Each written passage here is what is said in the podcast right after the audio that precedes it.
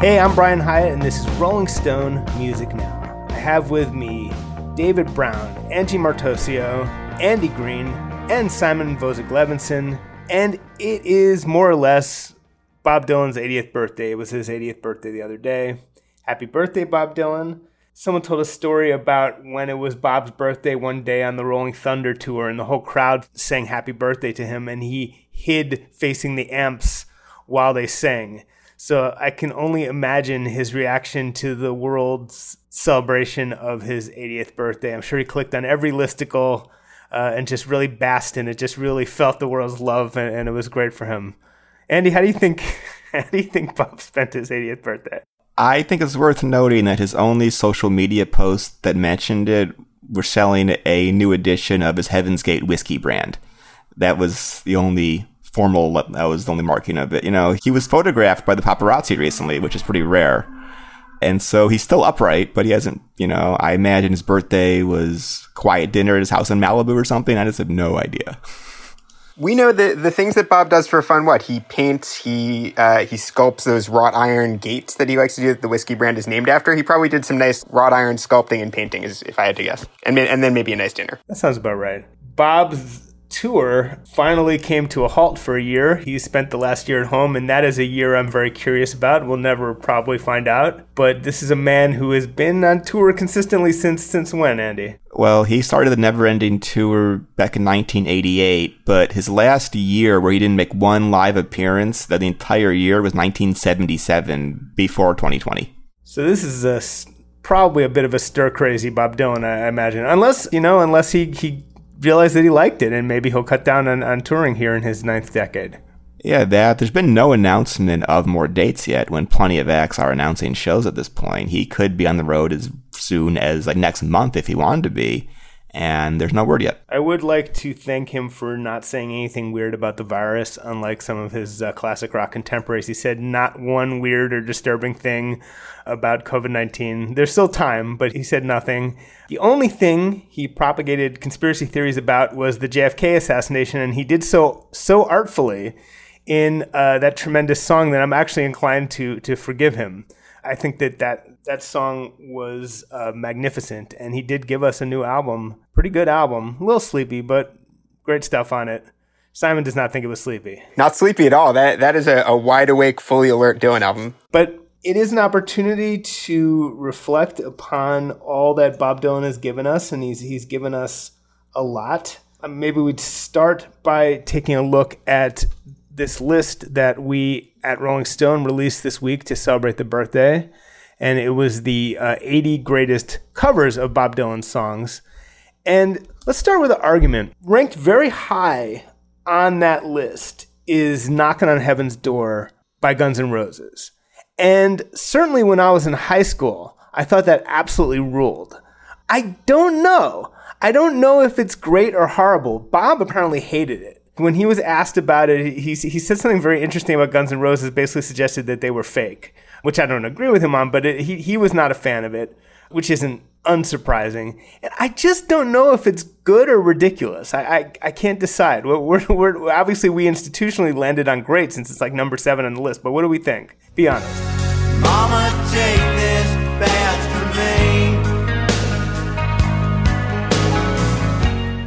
I sort of scratched my head a little bit at that one too, being so high up on the list. You know, I think it's also a case where, I mean, Bob's original of that, I mean, most of his originals are hard to top, but that one in particular, Bob's original is so, it's so kind of ghostly and powerful. And I always found the Guns N' Roses one kind of screechy.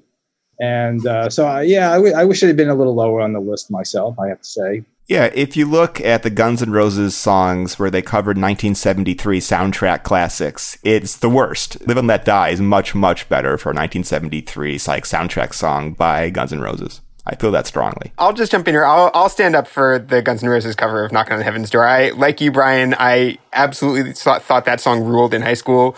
Uh, my opinion of it might have dimmed a little bit since then, but I, I still think it rules. It's great. It, it does have a, a somewhat ridiculous, over the top theatrical quality, as all great Guns N' Roses songs have to David's point, yeah, maybe it doesn't have like sort of the that spooky elegiac power that Dylan's original has, but it it impresses me in the way that it sort of transforms that song into something completely different, into this kind of like huge histrionic arena rock thing.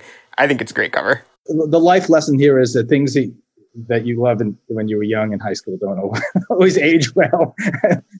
I learned that lesson back myself. I've staked a horrible amount of my career on uh, believing that many of the things that I love in high school still are great, but but I'm with you. Angie, what do you think? Let's just talk about Guns N' Roses not going to Heaven's Door for a while. I think it's a, a, fruitful topic. My only take is that I have never liked Guns N' Roses, and it's oh the God. only it's the only song that I will tolerate probably because it's a Dylan song, but especially with like Axl's singing there, I could always deal with that more so than any of their other hits on classic rock radio. It's also an incredibly, I mean, I love the song, but it's it's a very simple song. It's one of Bob's simpler tunes in terms of uh, the verse structure. There aren't that many verses.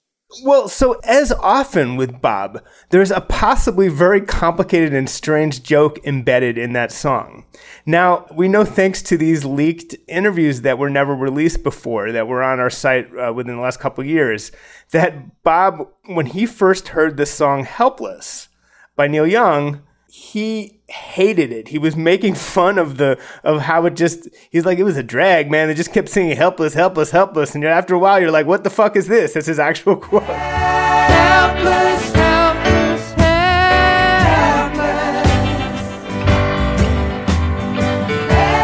So he then rewrites Helpless, a song he disliked, into Knocking on Heaven's Door, which actually has the same repetitious structure, arguably a better song.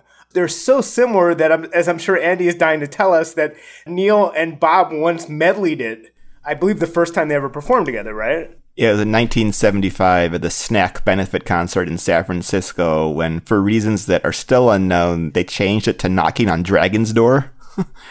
but they did Helpless too. It was this crazy mashup where they were backed by the band. It's a very weird thing. That quote that you're talking about, Brian, blew my mind when I first read it. I mean, that's the, one of the great things about Dylan is you can never tell, even with sometimes his songs that seem most profound and emotionally deep, you can never tell if it's actually some kind of joke that he's playing on us, the listener, or, or whoever else. I think it's a great instance of the sort of meta games he often is playing, I think, which I think came to their greatest peak on Chronicles, his book, in Chronicles, his book, where there's passages that make more sense once you know where he was taking some of the language from. There's really, it's now been sort of proven beyond a doubt that he was playing collage games in that book and that sometimes were meant to be found and actually lent meaning to the passages. So the idea that Knock on Heaven's Door has a, this weird joke embedded in it is very strange to me, but I don't think there's any doubt that that's the case. They're this, they're very similar. It's not quite uh, legally liable for being similar, but they are essentially the same song. And Bob's talked about being jealous of Neil Young in that time period. In very early 70s, Bob seemed to be a bit over that. Self Portrait and New Morning didn't sell well. Neil's exploding. And Bob hears Heart of Gold on the radio and was resentful of it. He was like, this should be me. right. So hence the complications of this, what I would argue, the joke that's in, in Knocking on Heaven's Door, which which is, you know, it, it, it does show. I mean, this is a guy who, unsurprising, is Bob Dylan, but he's sometimes working on levels that that are sort of levels upon levels. The serious part of the song is that it was for the soundtrack of Pat Garrett and Billy the Kid, and it was in the scenes right before Pat Garrett, James Coburn does kill Billy Kris Kristofferson. So I mean, there's this, there's you know, yeah, it's it's complicated, it's serious, it's maybe a joke, which it really sums up a lot of Dylan in a way. You have it does operate on all these different levels. The last thing I'll say about knocking on heaven's door, because apparently we could do a whole episode on it, is there was a MusiCares tribute to Bob Dylan a few years ago, and they often kind of drag their feet in releasing the DVDs of these things, or I'm not going to buy a DVD at this point in 2021, but at least like a digital stream or something you can buy. It's still not officially available. But apparently, uh, Springsteen, with the house band and with Tom Morello, covered Knocking on, on Heaven's Door, and we, we heard maybe 30 seconds of it officially released maybe 15 seconds. And Dylan said it was like the best version of Knocking on Heaven's Door he's ever heard. It was the only time he's ever heard it like the original. But the really funny part about that is in the clip that is available, M- Morello is totally doing a Morello thing over the song. It's like, it's like, really, Bob? That's. do you remember a dude like going wiki wiki woo on your on your original version? Because this does not sound. Anyway, uh, but but that I'd like to hear that whole version, and of course, just how these things go. It is uh, not able to be heard. I think probably it's, if I had to guess, it's waiting on one signature from Bob that he's refusing to give. Well, and Bob's speech was so crazy that night. I think that's a problem too. He kind of roasted people and was like really petty and weird. I think he's proud of that speech. But I do think that that speech is, I've sort of said this before, it's a little bit of like a Rosetta Stone or just a, a key to the locker as far as where Bob's mind is. And where Bob's mind is, is like pretty resentful and stuff and, and pretty kind of, it's so fascinating that someone so acclaimed could feel so unappreciated. But someday maybe we'll hear that. We, we were able to read that speech. I think Gandhi wrote it up. But looking at the rest of the list, I mean, you know, it's it's interesting. I mean, number one is of course Jimi Hendrix's version of All Along the Watchtower. It's one of those things like, is there anything left to say about something like that, David? Well, I think there was in the sense that, I mean, you know, one of the things that just sort of blew my mind looking at the final list and even the ones that we didn't have room for was you know how many Dylan covers there are. Sounds simplistic, but I mean I think we've all grown up hearing various versions of Dylan songs. But when you see like a, a huge list like ours, and there were probably another eighty others that we were under consideration. So many things I had forgotten or didn't know of. Nancy Sinatra doing I think it was It Ain't Me Babe and stuff. But when you look at this whole list, some are faithful to the original, some are not as good. And I think what still jumps out about Jimi Hendrix's "All along the Watchtower is how he really just completely recast the song, and maybe is one of the only examples where he topped the Dylan version. I mean, he gave it all new, an all new sonic kind of uh, palette. I will also say that while this list was like a gift to Dylan for his birthday, I think it also helps for a lot of non Dylan fans. We even have some colleagues who were like, I love Bob Dylan songs, I just don't like it when he sings them. So that's why like this list is so incredible how many there are and the Hendrix one, I really would say that I, I agree with David that um, it's the really the one that tops the original. And I think Dylan even said that reportedly in a quote. Yeah, and a key thing about it is Bob had never played the song live before the Hendrix cover came out. So every version live he did afterwards, starting in 74, was kind of taken off the Hendrix version. It's like Hendrix rewrote the song just permanently. And even Dylan, he was never able to go back to the original one. Yeah, Bob's never played it like acoustically again, has he? Do we know? I mean, I, no, never. Yeah, he's just gone back to the Hendrix arrangement kind of ever since. It's fascinating. Hey, it's Kaley Cuoco for Priceline. Ready to go to your happy place for a happy price? Well, why didn't you say so? Just download the Priceline app right now and save up to 60% on hotels. So, whether it's Cousin Kevin's Kazoo concert in Kansas City, go Kevin, or Becky's Bachelorette Bash in Bermuda, you never have to miss a trip ever again. So, download the Priceline app today. Your savings are waiting.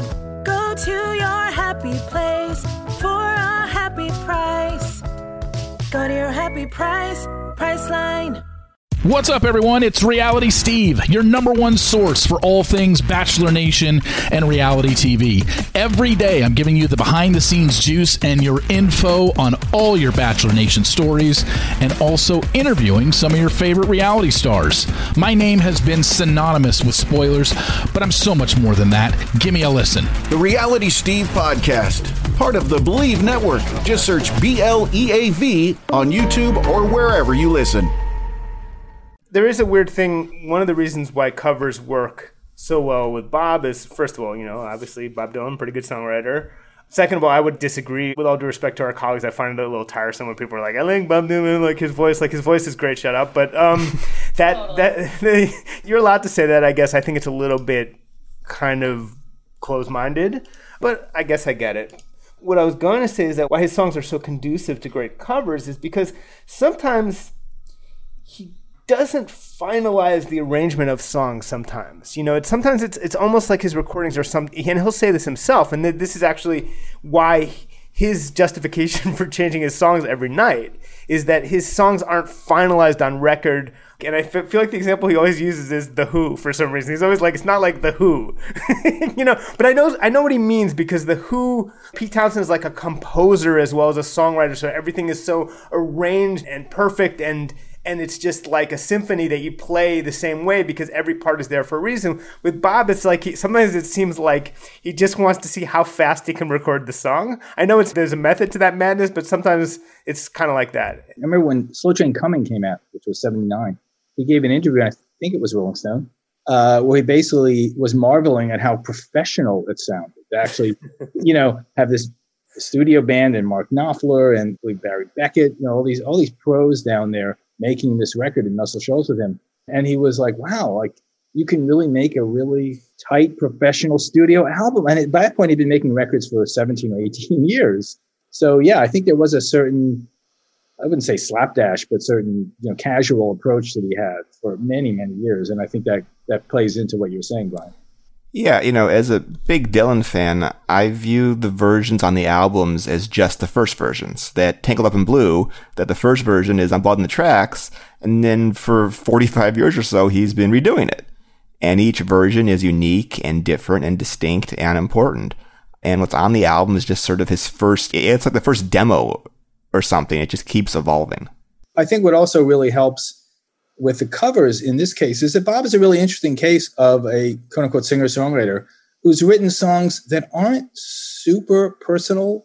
You know, there's something about them that's universal in the lyrics. If you listen to a Joni Mitchell song or a Jackson Browne song or whatever, Paul Simon song from that era, you know, you can tell they're singing about very specific situations or people. And Bob hasn't done that to a vast degree. That that mystery, that enigmatic aspect that he has cultivated about his personality and his music, I think benefits covers because you know it makes it more palatable maybe or easier to hear other people doing that because they're, they're not just repeating some incident in his life or something. Well, I guess there have not been a lot of covers of Sarah or Ballad in Plain D, just as I think I once heard a cover of Oh Yoko. I think someone actually did cover Oh Yoko, but there are certain songs that fall outside that category, but absolutely. And when Sarah came out, people were like, when he has that line in there, you know, I wrote Sad Eyed Lady of Lowlands for You, people were stunned and outraged. Like, what? He's actually specifying? Oh my God. plus, as Andy is about to tell you, his version of, of where he wrote it and when is, is totally wrong, right? He supposedly wrote it in the studio at the end of the Blonde on Blonde sessions, not in the Chelsea hotel, but he was living there at that time. I mean, it, it is classically Bob, of course, to have what appears to be this this uh, this heart wrenching confession. It turns out to be a complete lie. Is spectacular, or not? I mean, but possibly a complete lie. But to complete the thought about the arrangements, I mean, he did. There were periods, of course, when the, there were exceptions to this, and you know, going up to, to Blonde on Blonde, of course, and then then actually, as we may have talked about uh, last year in the 21st Century podcast, you know, he focused a lot more energy in this century, in the last 20 years, on the arrangements. And actually, when he plays songs from those latter day albums, a lot of times they're pretty close to the album, actually. I would argue. Yeah, I think that's because he's producing the albums now, and so there's even less filter between him and the record, which is what he's always wanted. So the records now are the ones that he's always wanted to make. It just took him like 40 years to realize that he could just do it himself thought it'd be a good time to play some audio of an interview David Brown did a few years ago with Augie Myers, who's this legendary Texas musician. He played on Time Out of Mind and one other album, Love and Theft, was it? Theft, he was, yep. Love and Theft. So he shared some memories of latter day Dylan that were pretty colorful. So we'll just hear a little bit of that. What, what was your sense of the on Time Out of Mind of the relationship between Dylan and Lanois and how they worked together? Well, they did. They worked together, I think, before a couple right. of times. Mm-hmm. And and uh, Daniel Lanois brought his own engineer, and, mm-hmm. and you know, I think there was a little not animosity or I don't know, but it, they got along. I mean, you know. Right. Well, Bob and Daniel both they both wrote books, and in both their books they say the first record they did together, "Oh Mercy" in, in New Orleans, like almost ten years before this, went fairly well. Had a bumpy start, but went well, and and then they both say like uh, "Time Out of Mind" was a little more difficult to nail down. Yeah. Uh, neither of them could quite figure out why. It was just like uh, maybe they hadn't worked together at that point in eight years, and uh, you know had to get. Well, re- well I think both of them had different ideas. Mm-hmm. You know, and and I can understand Bob's side because, uh, you know. What, what did you get a sense of what Lanois wanted? From those from those sessions or those records, a, a kind of I did. You know, I mean, he he direct some of the stuff, but Bob would come in and say, "No, you know, I want it more this way. I hear it this way." You know. Mm-hmm. And so I can understand Bob saying he wrote a song, he wants it a certain way. Right. It, it, it's it's a much more it's like an earthier record right. to me than maybe than Lanois normally has that sort of those sort of sonic soundscape things that he does really well. but and he did it really well on Oh Mercy. But maybe I don't know, maybe Bob didn't want it on this one. well, you know, he did you he did a lot of stuff with U2. Yeah, yeah. So, so I think if you if you have a hit record, a big hit record with one group, you're going to try to use that influence on somebody else. Right. You know. Yeah, yeah. Totally different, black and white. Right, right, right.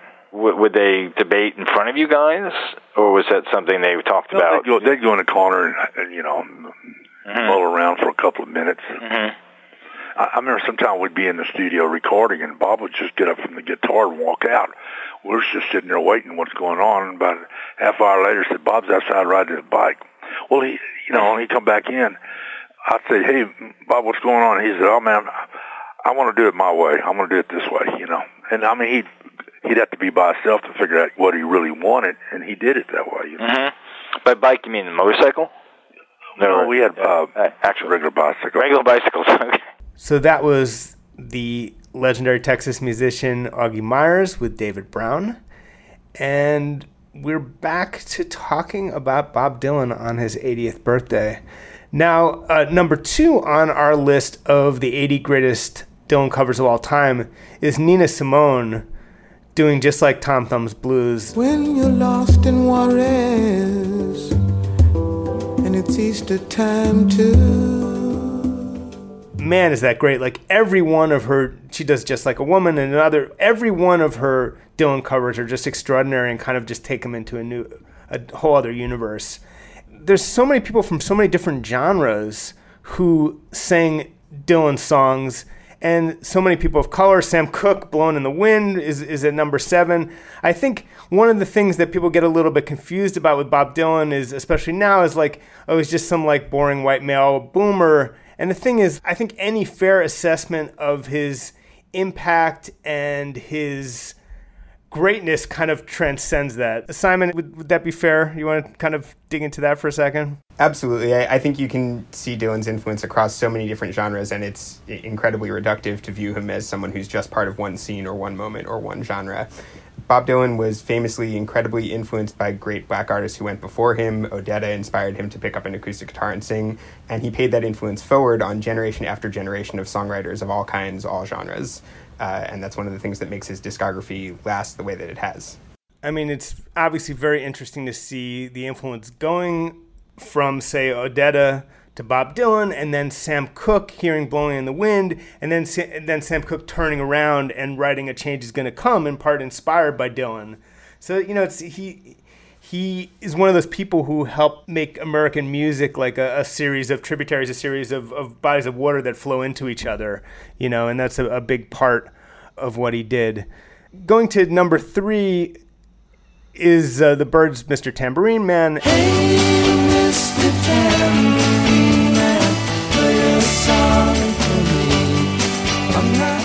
another interesting way to look at Bob's influence because, you know, folk rock exists because of Bob Dylan. And the McGuinn and Byrds' connection to Dylan is very strong. Few people interpreted Dylan better. And it, it, it is, of course, interesting. There's a couple ways of doing it. You can sound nothing like Bob Dylan, like Nina Simone, and make great versions. Or in the case of the Byrds and McGuinn, you can kind of sound like Bob Dylan, but maybe a little better in some ways. And do great versions. I mean, they have two in the top 10. Angie, what do you think of the, the Byrds as Dylan interpreters? Um, I mean, like anyone, I first heard those when I was like a kid, and it was always great. I didn't realize just quite how much they became known for those songs.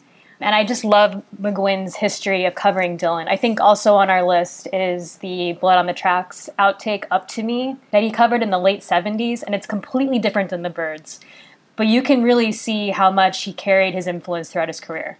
It's also worth pointing out that cover versions were the ones that made Bob well known to the masses. You know, his early records were not hugely successful. I mean, they did okay, but it was, you know, it was Peter Paul and Mary's Blowing in the Wind. Uh, it was the Byrds Tambourine Man, uh, a couple of things like that that really helped make him uh, sort of a household name, if you can put it that way. So they, they played a really important role in getting the word out about him and establishing him as a major presence because you know he didn't sell a ton of records on his first couple albums and it really helped to have to have kind of more you know smoother commercial versions which are totally valid you know was really important to him Yeah, and The Byrds Tambourine Man is kind of the song that ended the folk revival as it was and launched the folk rock era, which Bob was very quick to pick up on. And so that song is just historically hugely, hugely important. Yeah, I mean, it's important to recognize that Dylan himself heard Mr. Tambourine Man is like, eh, I need to sound more like that, and like sort of, you know, picked it up from there. Another important connection was the sort of uh, George Harrison Bob Dylan nexus, which was important. He was the Beatle that he really had this relationship with, and George worshipped Bob Dylan to an extent that that might be hard for people to understand from a Beatle. He was like a Bob Dylan stan. He was so in awe of Bob Dylan, as as you know all the Beatles were, but but George really loved Bob Dylan. If you you can watch one of his last interviews, that VH1 interview, and he's just quoting Bob Dylan like it's the Bible. I mean, he and and they were they were pals too. Yeah, I think George looked at Dylan back then and was just yearning to be that, yearning to be his own person that could put the songs on the record that he wanted to be the sole focus, to be the icon, to not just be one of four and always be fighting. He really just taken with the whole Dylan mythology from a very from a very early time.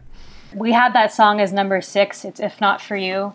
And I do like that version a lot, but when I hear this song, all it makes me want to do is put on the bootleg one through three series because it's both of them together. I think it even opens with Bob saying, Are you ready, George? And they do it it just kind of reminds me of like how close they really were and that's also why i think this is just a great cover and i don't know i don't know how much i mean i'll just speculate here but you know certainly george was not feeling feeling the love in the beatles at the time the way they were you know passing on so many of his songs to include on beatle records and yet here was bob dylan befriending him writing songs with him you know getting together with george in the studio in the spring of 70 for these kind of jam sessions that just came out recently.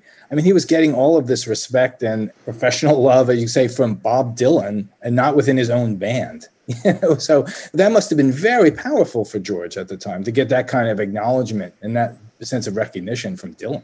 I would just add that, like, you know, you can, it's true that the friendship and sort of musical fellowship that George had with Dylan was very special and unique, but I think you can't also underrate the incredible impact that Dylan had on the rest of the Beatles. If you look at John Lennon's songwriting before 1964 when he heard and met Bob Dylan and afterward, and it's like a, a huge transformation in the, the kinds of subjects he was writing about and the way that he wrote about them. The best story I ever heard, or one of the best about this, was when they were, when the Traveling Wilburys record was being recorded at George's studio, whenever Bob would show up, uh, George, you know, had like a security camera thing, and they'd watch as Bob walked up to the front door and buzzed to get in. And George was so he was so obsessed with this, he would ask to watch that tape over and over again to see just to see Bob walking up and pressing and buzzing in. He just was captivated by this. It's always so wild. It's it's not quite the same, but it's like when you learn that Warren Zevon was like a Bruce Springsteen stan, like that he would like freak out every time before he got to hang out with Bruce. There's something charming and a bit weird when you when you hear these stories. But you know, Warren Zevon wasn't in the freaking Beatles. Um, but number ten is White Stripes. One more cup of coffee. Your breath is sweet and weak. Your eyes are like two jewels in the sky. When you first heard the White Stripes the fact that he loved Dylan wasn't necessarily evident until you got to stuff like that, and then you realize that this was someone who really was vying to be a retroactive part of the classic rock canon and, and could bring together Zeppelin and Dylan, and that's a, a, lot of what the what the White Stripes and what Jack White is about, I guess. There are some similarities between Dylan and Jack White, not to not to equate them in terms of talent, but in terms of their approach to taking from older forms of music, recontextualizing them as their own thing, telling their own, own sort of uh, mythological version of their own backstories and changing their names and things like that. There are definitely some commonalities there. And isn't it also that uh, famously Jack went over to Bob's house and he taught him how to weld fences together? They, they keep doing that these days. It's like their thing. I didn't know that Jack White taught him that. That's amazing. That's a, or what an I incredible Bob gift taught for Jack, Jack White to that. Yeah, although they both could be lying. Who knows? But that is a story, though. Uh, just real quick, the fact that a Rod Stewart cover is on there, "Mommy Been on My Mind" from 1972. Oh, something like that. But mommy, you've been on my mind. It just points to this sort of separate phenomenon, which is to anyone who wasn't like a rock critic in the 70s, it can sometimes be so weird to learn that Rod Stewart was once considered this like super, super credible and serious artist rather than sort of a, a popular guy. And part of it was his uh, A&R and producer at that point, Paul Nelson, a former Rolling Stone writer, was just obsessed with getting him to cover Dylan stuff. Uh, and he was a great, great interpreter of Bob Dylan. So there's lots of sides to Rod Stewart as well. Uh, speaking of it, didn't make the list, but the first record that Rod ever did with the Faces, well, First Step, has a fantastic version of Wicked Messenger. That was wow. a couple years before this uh, Rod solo. And then, and then, strangely enough, that Rod writes Forever Young, and he shows it to his people, and they're like, "Hey, listen, Rod." That's a Dylan song, basically. And he had no idea that he subconsciously had taken the song. So they share credit, but it's a very weird little side story. I think one of the things that's so interesting about this list and thinking about all these connections is almost every one takes you in a direction of some area of the Dylan map. And number 14 is, is uh, Johnny Cash and June Carter singing Ain't Me Babe. And of course, the whole Johnny Cash and Dylan alliance was a whole story of, of itself, right, Andy? Yeah, that Bob worshipped him in the late 50s and was a huge, huge fan. And in the 60s, as, as all the folkies started turning on Bob, it was Johnny that came to his defense in a very, very strong way. And they finally met in 64, and Johnny gave them a guitar, and they formed a very tight friendship, lasted for decades. Number 16 is uh, Springsteen singing Chimes of Freedom with the E Street Band as he announced the Amnesty International tour. It's not actually recorded on the Amnesty International tour. It's from a date on the Tunnel of Love tour where he's like, I'm, I'm going to be going, I'm not going to do the whole thing, but I could, you know, going out for six weeks with Sting. And um, But he covers, a, does a really beautiful and very arena rock, very E Street version of Chimes of Freedom, which is kind of actually based on the. It's actually, by the way, a cover of the Byrds cover of Chimes of Freedom. It's not at all based on the Dylan's original arrangement. Where Bruce gets all those lie, lie, lie, lies, and his song is from is, is that's where he gets it from the Byrds. So there's always these kind of like influences channeled through influences. Far between and midnight's broken toll. Bruce also covered, I don't think it's ever been officially released still, but he, he did a great slowed down cover of the song I Want You with the E Street Band. And that that's great. Andy, that, that's never, I don't even think that's been on an official bootleg, right? Uh, I can't speak to that. It was played 1975 in the brief era when Suki Lahav was playing violin. And the main point version from early 75 is, I think, Springsteen's best Dylan cover. And I think Bruce at first was sort of wary of covering Dylan because he was labeled as the new Dylan all the time. But That I Want You from 75 is just beautiful. It's possibly my favorite version of the song. Yeah, it's great. Number 19 is the Isley Brothers doing Lay Lady Lay. Again, you know, Dylan can be done in a lot of different styles. Number 20 is Make You Feel My Love by Adele. When the rain is blowing in your face and the whole David, you did a whole story about the phenomenon of Make You Feel My Love. I mean, it's not arguably even that great a song. it's it's just okay. And yet, Billy Joel recorded it, Adele recorded it. It's it's become a standard, and maybe that's what becomes a standard, like a song that's like just pretty good. I don't know.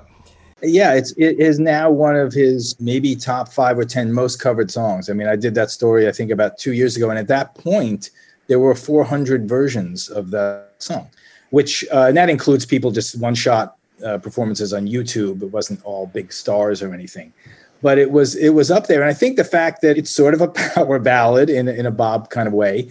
It's a song that could be sung by everybody from Adele to Garth Brooks to Michael Bolton. You know, it, it transcended Bob to that level. And it was funny when even in that story, I remember Michael Bolton telling me when he would introduce the song on stage and he would say, Well, I'm going to sing this song by one of my favorite songwriters, Bob Dylan and there'd be like silence in his audience. Then he would start to sing it, and then at the end they loved it, but you could tell like they weren't even making the connection at first that oh yeah, Bob Dylan wrote that song. So it's uh, it's definitely bec- it's become absolutely one of his uh, most covered standards and the mysterious ways of the business. I think it's one of those songs that's maybe more fun to sing than to listen to. I'm not sure. but if you're Adele or Garth Brooks or Michael Bolton or Billy Joel, you hear that song and it's a perfect song for you. It's not in in many ways, as you're saying, Brian. It doesn't even sound like a Dylan song. It doesn't have that kind of multi-layered, brilliant. Is he joking or is he not? Quality. It's just a really straightforward, sweet love song and I think it, it's a measure of how talented Bob is that he can write such an un-Bob song and have it work so well for other artists. And, and, Billy Joel was the first person to cut it because he was just putting out a compilation at that time, and they wanted to put some new songs on it.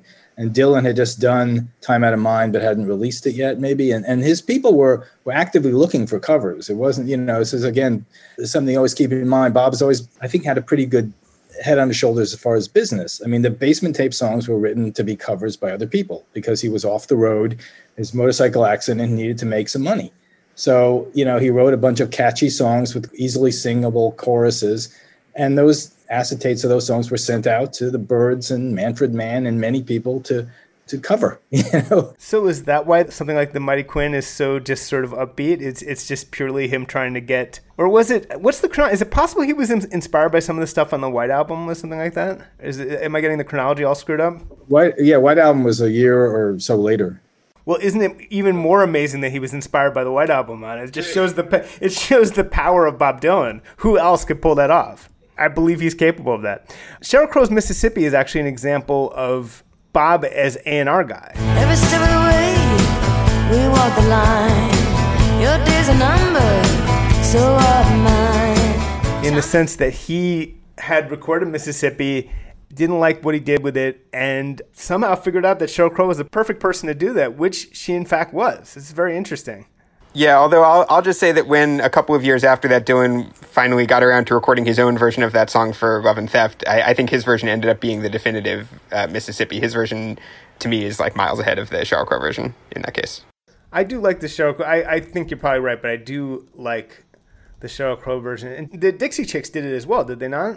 They did. What I was going to ask was that I know the Sheryl Crow version is one of the rare instances where Dylan gave a song to someone before he released it. Are there any other major versions on this list of that? Uh, ain't going nowhere, right? Some of the, I guess so. Yeah. Yeah. But that was basement tape stuff. I think Mississippi is the only song he ever recorded for an album, cut it, and then did it on a, a later album, or it's it's one of the very few at least. I'm not sure if I like Bryan Ferry's Hard Rain's Gonna Fall. It's interesting. I don't know if I think it's good. What do we think? Oh, where have you been, my blue-eyed son? Where have you been, my darling young one? That was considered pretty blasphemous at the time because it was almost an irreverent version. It was not a, you know, a stern kind of folk version, you know, rendition. Uh, so you have to remember in the early in the early 70s when that came out, it was considered pretty pretty out there, and it was pretty controversial. A lot of people hated it, but I, I, listening back to it for this list, I, I, really liked it a lot. I, think again, it's a, an example of someone just like really recasting a song in their own milieu, as it were, and I think it it's it's aged really well. Speaking of which, I I get a kick at I love My Chemical Romance, and I get a kick of what they did, but I don't know. it's Desolation Row. I, I can't tell if, if it's good or just sort of fun. To me, I mean, look, there to me, there's no topping the original Desolation Row, which is just like this all time classic Dylan song. But I will say I appreciate that MCR cover in the sense that it introduced that song to a whole new generation of people who now listen to and love that song, even if they're not listening to Bob's version. It helps the song live on, and you know, I appreciate that. That's not much of a compliment, but but yeah, fair enough. Yes, it did help the it did translate it to a new generation, and it was it was interesting to hear them take it on. David, since you're a Jeff Buckley expert, him doing just like a woman, what was he actually inspired by the Nina Simone version a little bit? That's a good question. I'm not really sure. I know he grew up. Jeff grew up hearing Bob Dylan records from like you know his mom and stuff, so she had all those. Uh, I don't know if she had Nina Simone records, and he wasn't a big Nina fan.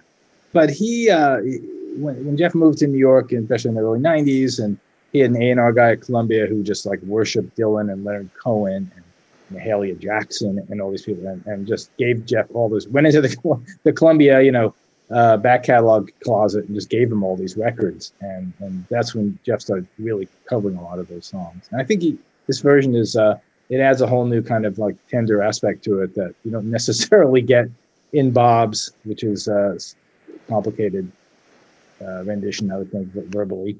Let's play just a minute of David Brown talking with Rambling Jack Elliott about Bob Dylan. This is a story about hearing a song for the first time I think at a party with Bob playing it.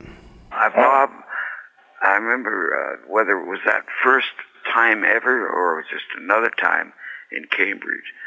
We were at a party at Taj Mahal's house, and Bob was singing a song that he'd just written about Emmett Till. Mm. And he was standing in the living room surrounded by about 30 people. And if you were standing six feet away, you couldn't hear what he was singing. Mm-hmm. But because of the thick crowd around him. But I was standing one layer back from the center, and I could I could hear what he was saying. And one of the people who was there, but I didn't know it then, was a young girl named Bonnie Raitt. Mm. And I later met Bonnie Raitt at a folk festival, and she was performing, and she said, "Do you remember being Taj's house and Bob was singing?" And I said, uh, and we were all there, and I said, "Oh, I didn't know who she was at the time. I, All right. She was in the crowd, you know, but she was so proud to reminisce about that great party Yeah. she was at because I think that was the first time she'd ever met Bob. Wow. And that was in uh, probably 1963. Yeah, what was it like hearing him sing that song, like a protest political song like that? Yeah. There was no microphone. There was a bunch of people, you know, and he was trying to sing it as loud as he could to project, you know, through the crowd so everybody in the room could Right, hear. right. him. But it wasn't loud enough to hear him more than four people away, you know. But it was good. He, Wow. He had a tremendous amount of force of energy and emotion in his singing, but uh, most people didn't like the sound of his voice at all because it sounded like a kind of a teenager screaming at his parents or something. Right, right. Kind of a, it was a kind of a annoying, raspy tone. Right, right. People were always complaining Right, about right. his singing. So I thought, don't worry about the singing. I listen to the words. I, I was always telling people to shut up and listen to it. Right. Yeah, he was singing a song about that murder and Emmett Till and that whole thing, and and how powerful. I mean, was it very powerful hearing him? I thought that was very powerful, yes. Yeah. Because you could feel his anger. And Mhm. his, it, he, he translated that very well through the words. And the kind of deliberately stupid strum that he invented on the guitar. He's a very good guitar player. I love what he played even back then. But he had invented a sort of a dramatized dumb strum. Mm-hmm. Uh, I just made that word up now to I like that. Yeah. I mean, uh, I never could find words to to tell you what what that strum sounded like. But I just I just found the words now. Thank you. Uh, gee, uh, that's what it was. It was kind of a deliberately monotonous, and the rhythm and the speed would kind of speed up and slow down and speed up and slow down with the emotional content of the words. Mm. So it was the guitar was directly wired to his uh, his emotional state as he was singing. Right, right. And I thought that was even uh, a very clever way of having the guitar be part of the vocal. Yeah. That was our show. Happy 80th birthday, Bob Dylan. And thanks to David Brown and Angie Martoccio and Simon Vozick Levinson and Andy Greene. And we'll be back next week here on Sirius XM's Volume Channel 106. In the meantime, of course, Rolling Stone Music Now is a podcast. Download us as a podcast, subscribe to us as a podcast wherever you get your podcasts. Leave us a nice review on iTunes if you can. And as always, thanks for listening, and we'll see you next week.